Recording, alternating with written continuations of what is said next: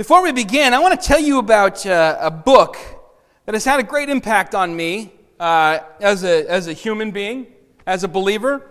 Uh, it's one of these books that comes into your life when you have a little child and you start reading things that are deep and, and that draw you into philosophical thought. In this case, it's a book called Fish is Fish. You know this one? Anyone read? Anybody have had a little kid between the 70s and now? This, this is a pretty popular book full of beautiful illustrations. It's a story about these two little fish. Only one of them's a tadpole and he doesn't know it. And they're friends and they love exploring under the ocean together. And then one day, one of them wakes up and he's got little nubby legs. And he says, I think I am going to be able to walk around and hop around. I might turn into a frog. And his friend says, No, Frogs are frogs, fish are fish. You're a fish. You're not going to ever be able to hop around. And then, of course, his legs grow bigger, his tail gets smaller, and one day he hops right out. And he hops around and he, and he sees all these wonderful things. And then he comes back and visits his friend the fish and says, Wow, you won't believe what I saw. And he describes birds and he describes cows and he describes the trees and all these things. And the fish kind of doesn't believe him, but he kind of does.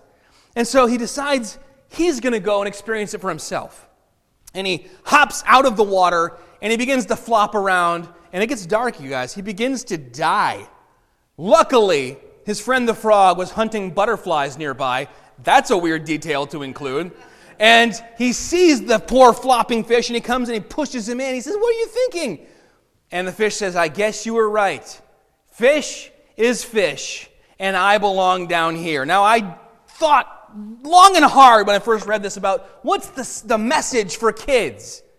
It could be it could be construed as kind of acknowledge the glass ceiling, you know, whatever you're born to do, don't reach for the stars. But I don't think that's the message. I think it's a very, very simple message that takes a while to get through with a thick skull of a guy who, who likes to sit there in his study under his higher degrees hanging on the wall. And it reminds me quite a bit of the message that Jesus has for this very educated man, a very simple message for this man named Nicodemus. Now, we do know a part of this chapter by heart for sure, and that's John 3:16. Let's recite it together now, shall we? For stop. For, right? The first word is for, and so we have to ask the question. Right, right, yeah. If you see therefore, you ask what's the therefore, therefore. If it starts just with for, it's what's the for, therefore. Same idea. That word gar in the Greek for, it's a conjunction that points back. It takes the, the flow of the text and it draws a conclusion from what came before. So whenever you memorize a verse and it starts with therefore or for, you got to stop and say, I need to look at the context. So today we're not going to look at John 3:16. You already know it by heart and I hope you know what it means. We're going to look at its context and why it is that either John or Jesus, it's not 100% clear, tells us this good news about how God so loved the world that he gave his only begotten Son, that whoever believes in him will not perish, but have everlasting life. I think we don't want to go too far ahead in the text, but we do want to pop back a little bit to get a little more context. If you look at verse 23 of the chapter before, and you remember that these chapter divisions are rather late developments, not original to the text. You see what John is doing here. He's just got done talking about some of these great signs Jesus has done, his first miracle in Cana, and mentions that he's done other miracles. And then we read, Now when he was in Jerusalem at the Passover feast, many believed in his name when they saw the signs that he was doing. But Jesus, on his part, did not entrust himself to them because he knew all men and needed no one to bear witness about man, for he himself knew what was in man. So there are these kind of superficial people following along because there's miracles, there's signs, there's exciting stuff. And then we're told Jesus didn't need that. He didn't, he didn't need the approval of these people who saw his signs and were moved by it. Rather, he knew what was in them. He didn't need the, the testimony of man, but he knew what was in man. And then the next verse we read now there was a man of the Pharisees named Nicodemus. What John is doing is giving us an example of one of these particular kind of people. He's, it's almost like we, as the group of people who are weighing Jesus as a possible Messiah, sent a representative to talk to Jesus, and we sent our best representative. This guy's a, this guy's a good guy. He, he's educated, he's righteous, he's the cream of the crop, and he's going to go and have a sit down with Jesus. Remember, we mentioned in the Gospel of John, it's almost all about one on one ministry, a lot less emphasis on his ministry to the, the crowds and the multitudes. So this guy, he's, he's got all the credentials you'd want in someone that we together would send to go and be kind of our emissary to Jesus. He's a Pharisee, and don't let that word strike you as a dirty word. We know that many of the Pharisees were hypocrites. Jesus railed against them. But in its context, basically what we're reading is he's an ordained minister. And that's who you want to send to talk to a, a, possible Messiah, right? A clergyman. He's trained as a clergyman. He's respected very much by the people. And not just that, but he's, he's not any old minister. He's a member of the Sanhedrin, a ruler of Israel. This ruling council that gathered together to make binding decisions about religious matters. He's part of this. He truly is the cream of the crop. And on top of that, he's famous. Not only in the New Testament, but in his day and in Jewish writings. You read in Josephus about Nicodemus. This guy, Nicodemus Ben Gurion, in my opinion, almost certainly the same Nicodemus. We read about him in the Talmud, which is the collection of Jewish oral and written teachings that solidified over the centuries. This guy, Nicodemus, was famous for a number of things. One of them was this time that he had prayed for rain and miraculous rain came. And he got this name given to him, Nicodemus. And then we're told that he was one of the three richest men, richest Jewish men anyway, in all of Jerusalem. And then we're told that he eventually became a follower of Jesus. And so this is a significant guy. This is a power meeting that's happening. And we see in verse 2 that it happened by night. That's significant on a couple levels. First of all, because this is John writing, and in all of his writings, whether it's in the gospel or in his epistles, 1st, 2nd, and 3rd John, or in the Revelation, the primary motif in John's writings is continually and consistently light versus darkness. Right? We saw it from the beginning at Christmas time. We were looking at John 1. The light has come into the darkness. As Dave was reading today, there's this whole passage about this is the judgment. The light has come into the world, but the people loved the darkness. And in the midst of that motif, night becomes a symbol of spiritual darkness. So there are times when Jesus, in his teaching, will, will say things like, But if anyone walks in the night, he stumbles because the light is not in him. But also, when in the narrative things happen at night, you can see that, that John's setting the stage for spiritual darkness. Like when you're watching a movie and you're like, oh, it's a funeral. Of course it's raining, right? It's there to set the mood. John often will do that by pointing out the nighttime and the darkness that's surrounding everyone. But it's also important just from the practical point of view. It was night when Nicodemus came. And why did he come at night? Well, you can imagine that a guy like this, this guy, if they had like the top 20 most influential, uh, you know, Christians on Twitter today, you see these lists come out. These are like one of the top 20 most influential Jews in Judea. There's a lot of scrutiny. He's wondering, what are people going to say when they find out that I have visited Jesus? And so he falls into this category of people described in John 12. Many, even of the authorities, believed in him, but for fear of the Pharisees, they did not confess it, so that they would not be put out of the synagogue. Everyone was afraid that they might be excommunicated from the synagogue if they went and became part of this Jesus movement. And for someone like Nicodemus, who was at the top, there was nothing worse that could happen. Put out of his local synagogue, everything falls apart. Every aspect of his life. His religious training and the fact that he is a teacher, the fact that he's a ruler and a leader and a politician, the fact that he's famous and admired, all of it falls apart. So he comes at night under cover of darkness.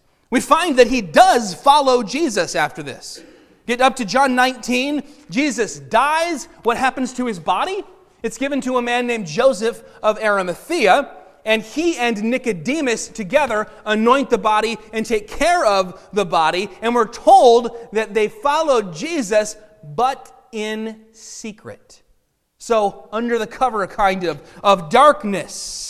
But let's put a pin in that because that'll come back around later. And look at what Nicodemus and Jesus say to one another. Nicodemus kicks it off first Rabbi, we know that you are a teacher come from God, for no one can do these signs that you do unless God is with him. You see again how he falls into that category of people believing in his name because of the signs that he does.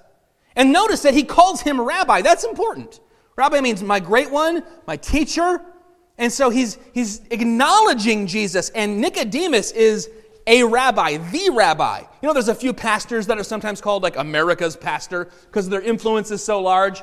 Jesus called Nicodemus Israel's teacher, Israel's rabbi. And even Israel's rabbi is saying to Jesus, Rabbi, I acknowledge you and I are on equal footing.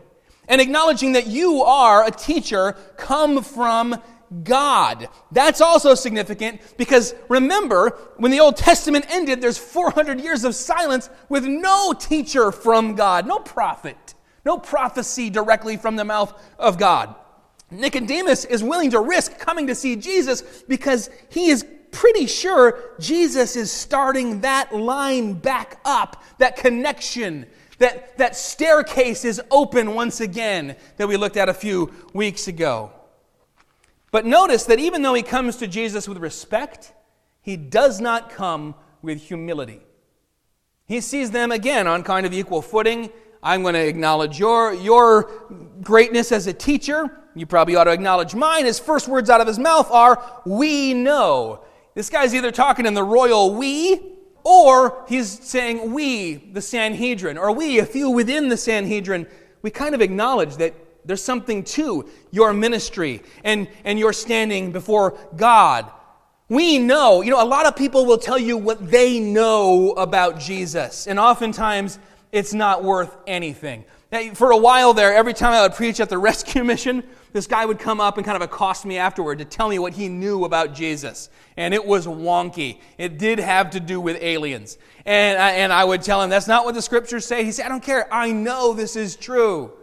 Or you can even look to incredibly well learned people like Bart Ehrman, who will he'll tell you that Jesus never claimed to be divine. He was not the Son of God in any sense. That was added later. Or John Dominic Crossan, if he's still drawing breath somewhere, will tell you that, that the stories of Jesus were meant to be symbolic, and we just stupidly took them literally, and that Jesus never rose from the dead. His body was eaten by wild dogs, but we should still follow him because his teaching is so good. And just like these men, Nicodemus' understanding what he knows is laughably incomplete at best. And it doesn't offer any real understanding about Jesus or any real standing before God. What he needs is what he knows to be transformed by the renewing of his mind. He grasps part of the story, but not all of it. In that song that we tried to sing, Again, I apologize. Um, there's a beautiful line. Two wonders here do I confess my worth and my unworthiness. Nicodemus has got his worth, but not yet his unworthiness. Those are two major themes in the scriptures. My inability, your inability to save ourselves or even to find a way of salvation, even our lack of desire to have a relationship with God on His terms. That's one. But on the other hand, is the way that God has made through Jesus Christ and His death and resurrection, the narrow road that leads to life. These two wonders, and Jesus is going to help Nicodemus see them both. But here's the thing if anyone could stand on his own merit, it's this guy. And yet, he's lost. He's lonely. He is grasping around for truth in the dark. And thankfully, even in the dark, he has found Jesus, the one and only way to God. Rabbi, we know you're from God. No one can do these signs that you do unless God is with him. It's a little flattery, perhaps. Jesus doesn't respond with, I appreciate it, and I, I liked your work on the. No, no, no, no. He says, Truly, I say to you, unless one is born again, he cannot see the kingdom of God. Unless one is born again. There's no beating around the bush here. There's no, oh, yeah, let's have a little discussion about that, and then maybe I'll try to really smoothly on ramp us to the fact that I'm the Messiah and I came to die for your sins. Yet, yes, we did uh, see Jesus with a very come and see attitude about discipleship and evangelism. If people showed interest in him, yeah, come along, follow me, I'll spend time with you. But when the question comes up, he doesn't beat around the bush. And that's an important part of evangelism, too. Lifestyle evangelism, where you say, Yes, come and, and just be with me, we'll spend time together. It's important to invest in people, but when the question of salvation comes up throughout the New Testament, the answer is always plain. What must I do to be saved? Well, it's really more of a relationship. And not, no, no, no, no. Believe in the Lord Jesus Christ and you will be saved. Repent and believe. Repent and be baptized unto the forgiveness of sins. You must be born again. Jesus will tell him the truth, even though it comes off a little weirdly harsh. It's like he's saying, Yeah, you discerned all these things, you know all these things, but at the end of the day, this question you're asking me, you're not even really ready to try and answer it. It's like a man who's blind from birth trying to understand the difference between maroon and burgundy. He can't, not until he receives sight. And in the same way, Nicodemus can't fathom what it means to be saved until he's received spiritual sight. If we could get that through our minds as the church, I think we'd see a lot less false converts in our midst. The idea that everyone is truly seeking, seeking, seeking God, when Romans 4 tells us there's none who seeks God. What they need is the eyes of faith, and that comes through the preaching of the gospel but we see here Jesus eh, eh, bringing humility to the table. A great example of Jesus humbling the proud. And then when the proud are humbled, lifting up the humble. He, says to him, basically, you think you're up here, right at God's door, but you've got to come back down here and be like a little child. In fact, you've got to be like a newborn. You've got to be born again. It's like with the rich young ruler. Had he, had Nicodemus acted like him and walked away, we would have known that his questions were insincere, that his heart was hard. But he didn't. He stayed. He wanted to learn from Jesus what he lacks. He wanted to receive that living water so that he would not be thirsting anymore. He must be born again. He's going to follow up on that and find out what that means. By the way, you may have a note in your Bible that you could translate this, you must be born from above. And it's true, that's another meaning. It seems probably there's a little play on words here. Being born again, this time from above, not from below. Verse 4 Nicodemus said to him, and this is where you go, this guy's famous for being wise? Really? Nicodemus said to him, How can a man be born when he's old? Can he enter a second time into his mother's womb and be born? Yeah, that's exactly what I'm saying, Nicodemus. Here's what you need to know, though.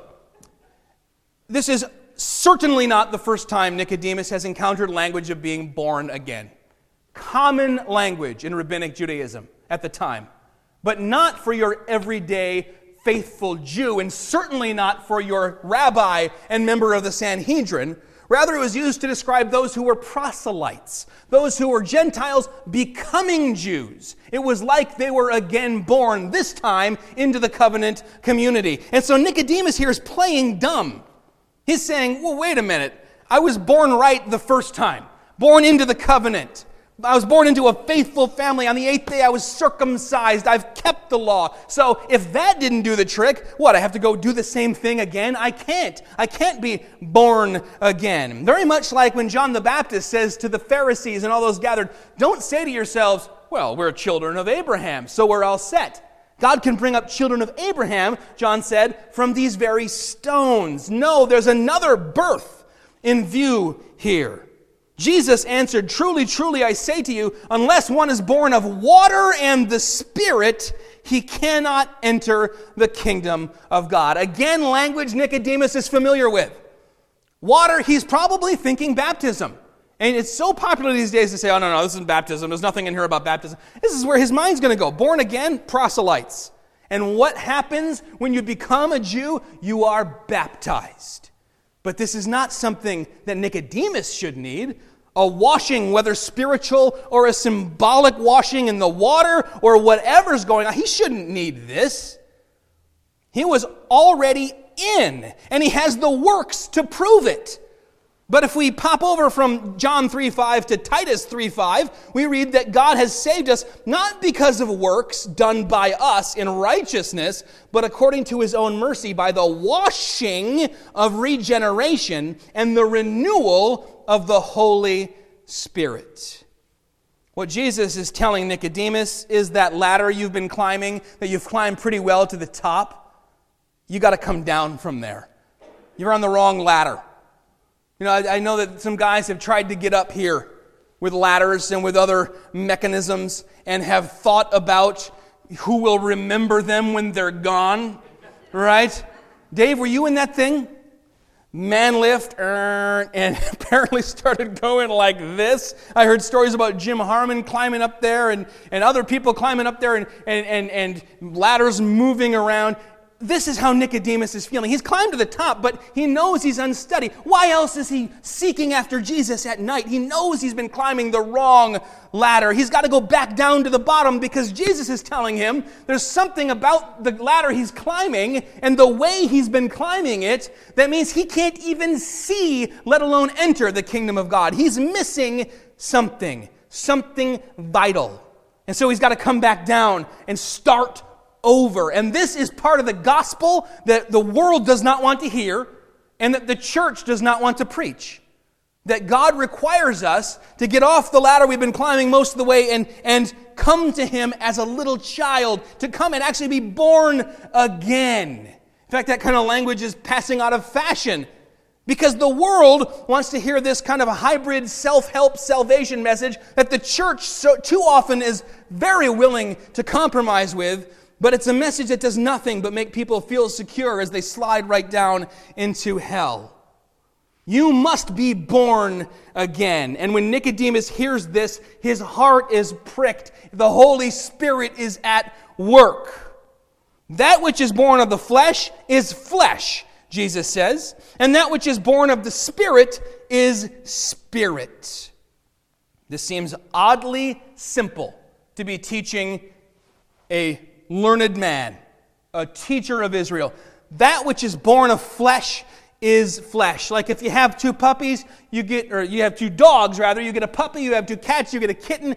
That which is born of flesh is flesh. That which is born of the Spirit is spirit. What do we mean by flesh here? Is, that, is this saying that it's bad that we have these bodies? No, the, the sarx, the flesh, it refers to the whole person in the New Testament. But it refers to us as we are in the curse, corrupted by sin. In fact, it could be translated sin nature. That which comes from the flesh is, is rooted and, and, and lost in the sin nature. Even if he could somehow go back in time and be born again from his mother, it wouldn't help him because it's the same kind of birth. He needs a different kind of birth. Frogs is frogs, fish is fish, flesh is flesh, spirit is spirit. And we might hear that and say, duh, but Nicodemus needed to hear it from Jesus' lips, and so do we. That which is born of flesh is flesh. The religion that comes from human desire to, to, on our own terms, clean ourselves off, that's still flesh. No, the Spirit, that which is born of the Spirit, is Spirit. By the way, this is one major argument for believers' baptism baptizing those who have confessed their faith in Jesus and have been born again. The reason we do that is not just because we never see anyone baptizing an infant in the whole Bible. It's not just because the picture of going under into the grave with Jesus and rising again when we come out of the water only really seems to work if it's a believer being immersed in water. It's not just because the order in the New Testament is always believe and be baptized, not the other way around. But also, we see here that this stuff about being born of water and the Spirit, it has to do not with our physical birth like Nicodemus is trying to make it work. No, it has to do with a rebirth that is spiritual. So when a baby's born, they've been born in the flesh. They're not ready to be baptized. When they're born again, when they've put their faith in Jesus, they've been washed of their sins. Now baptism makes sense. Verses 7 and 8, we see, uh, Do not marvel that I said to you, You must be born again. The wind blows where it wishes, and you hear its sound, but you do not know where it comes from or where it goes. So it is with everyone who is born of the Spirit. Now, there's something you don't see in your English translation unless you've got the King James, and that is that there's a shift here in verse 7, where it, he goes from talking to singular you just John, to you, plural, must be born again. Don't be, don't be mm, uh, surprised, don't marvel when I say to you, singular, that y'all must be born again. That's the Southern Standard Version. Y'all must be born again. You see, we sent Nicodemus as our representative, and he's finding out what we all must do, not just what he must do. All of us must be born again. Jesus says, yet again, because we find out elsewhere in Scripture we're dead. We're dead in our trespasses and sins. Spiritually, we're dead. And you know, I've been around a lot of dead people in hospitals. I've been in a way too many funeral homes around too many departed saints and, and, and many people who are dead. And I have friends who are morticians, funeral directors, and they do good work with what they have to work with. But every time someone says, oh, he looks good or she looks great, I think, really? Nope. He looks dead. She looks dead. You don't need more makeup on. You don't need more. They worked with what they had, which was the flesh, but the spirit's gone. And, and a dead body always looks like a dead body. And that's good. We want to remember they're not even here right now. They're with, they're with Christ, they're with God who gave their spirit. But when, when I, I look at a dead body, I know it's a weekend at Bernie's notwithstanding, no one would ever mistake a dead body for a living one. If you haven't seen Weekend at Bernie's, I'm sorry for you. It's an 80s comedy about a guy who dies, and then this hijinks ensue. Well, through a series of levers and pulleys and, and uh, posing, they make it seem for a weekend like he's alive. And it would never work in real life because you know what's missing. It's the spirit, it's the breath, if this person would live again, there would need to be a miracle, a miracle of the breath returning, the spirit returning. They need to be born again.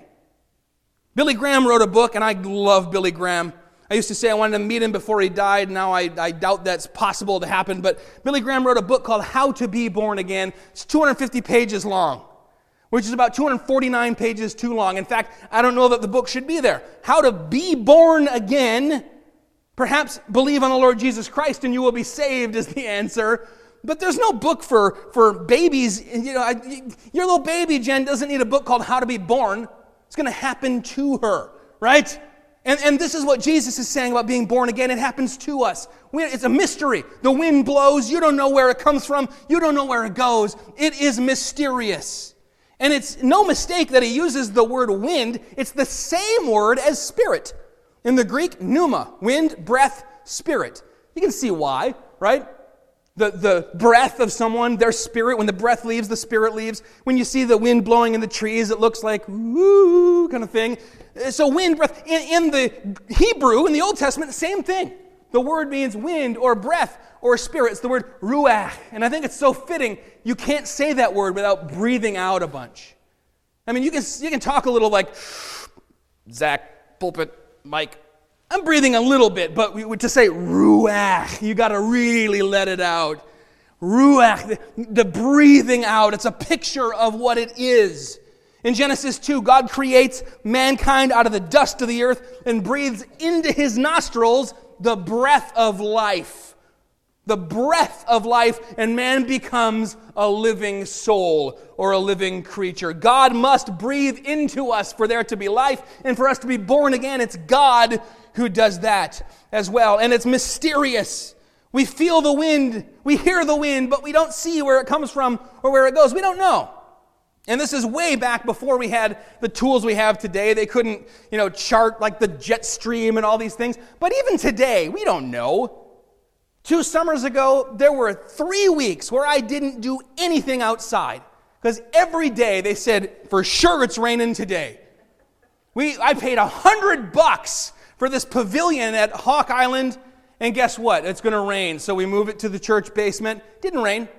Then, with our church picnic, well, it says it's going to rain, move it to the church basement. Didn't rain. They don't know. You look at the, the map, and some wind came in and blew it north, blew it south. It went around us. We don't know. And this isn't even talking about those big winds. That'd be the word anemos. No, pneuma. This is talking about the little breeze. You go outside on a hot day, you feel that breeze. I don't know where it came from, I don't know where it went, but I feel it right now. And I love it. And this is the picture. In Ephesians 2, which Dave read for us, we see that even the faith through which we're saved is a gift from God, a grace from God. We don't know how it works. We just know that at the very moment that I want to believe in Him, He has predestined me and He has unshackled my will so that I can see my need for Him and so that I have a desire for Him. And so now I will be saved. You can't see the wind, but you can see its effects. 2 Corinthians 5 Therefore, if anyone is in Christ, he's a new creation. Old has passed away. Behold, the new has come. Let's take a look here at verse 10. Jesus answered him, Are you the teacher of Israel, and yet you do not understand these things? See, this is stuff that he should have known. Why? Because it's in the Old Testament. All this stuff about regeneration. Ezekiel 36, I will sprinkle clean water on you, and you shall be clean from all your uncleanliness, and from all your idols I will cleanse you, and I will give you a new heart, and a new spirit I will put within you, and I will remove the heart of stone from your flesh, and give you a heart of flesh, and I will put my spirit within you, and cause you to walk in my statutes. So now we walk in newness of life. Now we live in the Spirit if you've been born again. Have you been born again? I can't believe it. Sometimes I see the statistics about how people uh, identify themselves. 82% of people in America say they're Christians, 16% say they're born again. The other 66%, or don't check my math, they either don't know their Bible and they don't know what this stuff means, or they're not really Christians. They're standing at a distance. Where did I put my thermometer? And going, eh, we're kind of close. I kind of, I, I got to read on him. I got to beat on him. But he hasn't come in and brought life, breathed new life into me. You must be born again. Have you been born again? If not, do you feel the Holy Spirit calling to you? Saying, You must have newness of life. You must feel the wind blowing and go, I don't know where this came from, but thank God for it. Because now I am a new creation, washed in the blood of Jesus. I've been born in water and the Spirit. We walk in newness of life. And when we're born again and we walk in newness of life, the world takes note. Here's the thing about being a undercover secret follower of Jesus. Eventually you get to the point where you either deny him or you come out of the closet as a Christian. And that's what happened with Nicodemus and Joseph of Arimathea. They wound up having to come out as Christians at one of the most difficult times. John 19, after Jesus died, they had to say, Look, we're on the Sanhedrin, both of us. We're big shot rabbis, but we need Jesus' body because he's our Lord. And we're going to worship. We're going to respect. We're going to reverence him. We're going to give him a burial, and we're going to hope for his resurrection. You know, the world will celebrate the coming out in certain ways and applaud, but there's other things that they won't applaud, and coming out as a Christian is not one of those things. You will not be given a standing ovation when you say, I worship Jesus, I follow him, and yet we're called to follow him all the same. If you continue reading the Talmud about Nicodemus ben Gurion, one of the three richest Jews in all of Jerusalem, there's a story a little later about his family living in abject poverty. Doesn't tell us why, but we can guess. This guy who's become a follower of Jesus is being persecuted and he lost the position. He lost all the benefits. He is now being persecuted and he is now living a life of trials and tribulations. Like Jesus said, in this life you will have trouble, but take heart, for I've overcome the world. And he's okay with it, it seems. He's chosen the narrow path, not the broad one. The one that is more difficult but leads to life, not the one that is easier and gets the applause of men and the, the accolades and the finest seat at every feast but leads to destruction. No, he, he found what he was looking for that night. There's a cost to following Jesus, but Nicodemus counted that cost. And he found something more satisfied than being a rich, powerful, educated, upstanding, famous teacher slash politician. And that was being a follower of Jesus, who would follow him to the very end. The wind blows where it wishes, and you hear its sound, but you do not know where it comes from or where it goes. So it is with everyone who's born of the Spirit. Nicodemus said to him, How can these things be? Jesus answered, Are you the teacher of Israel, and yet you do not understand these things? Truly, truly, I say to you, we speak of what we know and bear witness to what we have seen, but you do not receive our testimony. If I have told you earthly things and you do not believe, how can you believe if I tell you heavenly things? No one has ascended into heaven except the one who descended from heaven, the Son of Man. And as Moses lifted up the serpent in the wilderness, so must the Son of Man be lifted up, that whoever believes in him may have eternal life. For God so loved the world that he gave his only Son, that whoever believes in him should not perish, but have eternal life. For God did not send his Son into the world to condemn the world, but in order that the world might be saved through him. That's the context of that wonderful verse. That we all are groping around in the dark. And the only way we will be saved, the only way we will live again, the only way our eyes will be opened is when we recognize flesh is flesh, fish is fish, spirit is spirit. What we need is to be born again, born from above, born in the spirit, so that we become a new creation, that we might walk in his will in newness of life. Let's go to Him in prayer. Heavenly Father, we thank you for this encounter between a very wise and very respected man and your Son Jesus. And we thank you that when humbled, Nicodemus continued to pursue the truth and to seek salvation. And Lord, we thank you that he, he even gave up his life of, of excess and honor for a life of following you despite the cost. Lord, we pray that we too would be willing to get off the ladder we've climbed to the very top spiritually and be born again. That we would be willing to recognize that the, the little children are our example in the kingdom of God. The, the greatest is the least of all. That, Lord, we would humble ourselves that you would lift us up. That, Lord, we would recognize that we need your spirit. We need the breath of life and Lord, it comes only from you. Lord, we pray you would remind us of this as we follow you this week. And I pray if there's anyone in this sanctuary who has not put their faith in you, who has been at arm's length, coming and meeting with you, but not truly having received newness of life, that, Lord, you would draw them to you even now. That they, would, that they would want to put their faith in you this moment here in this church. We pray all this in Jesus' holy name. Amen.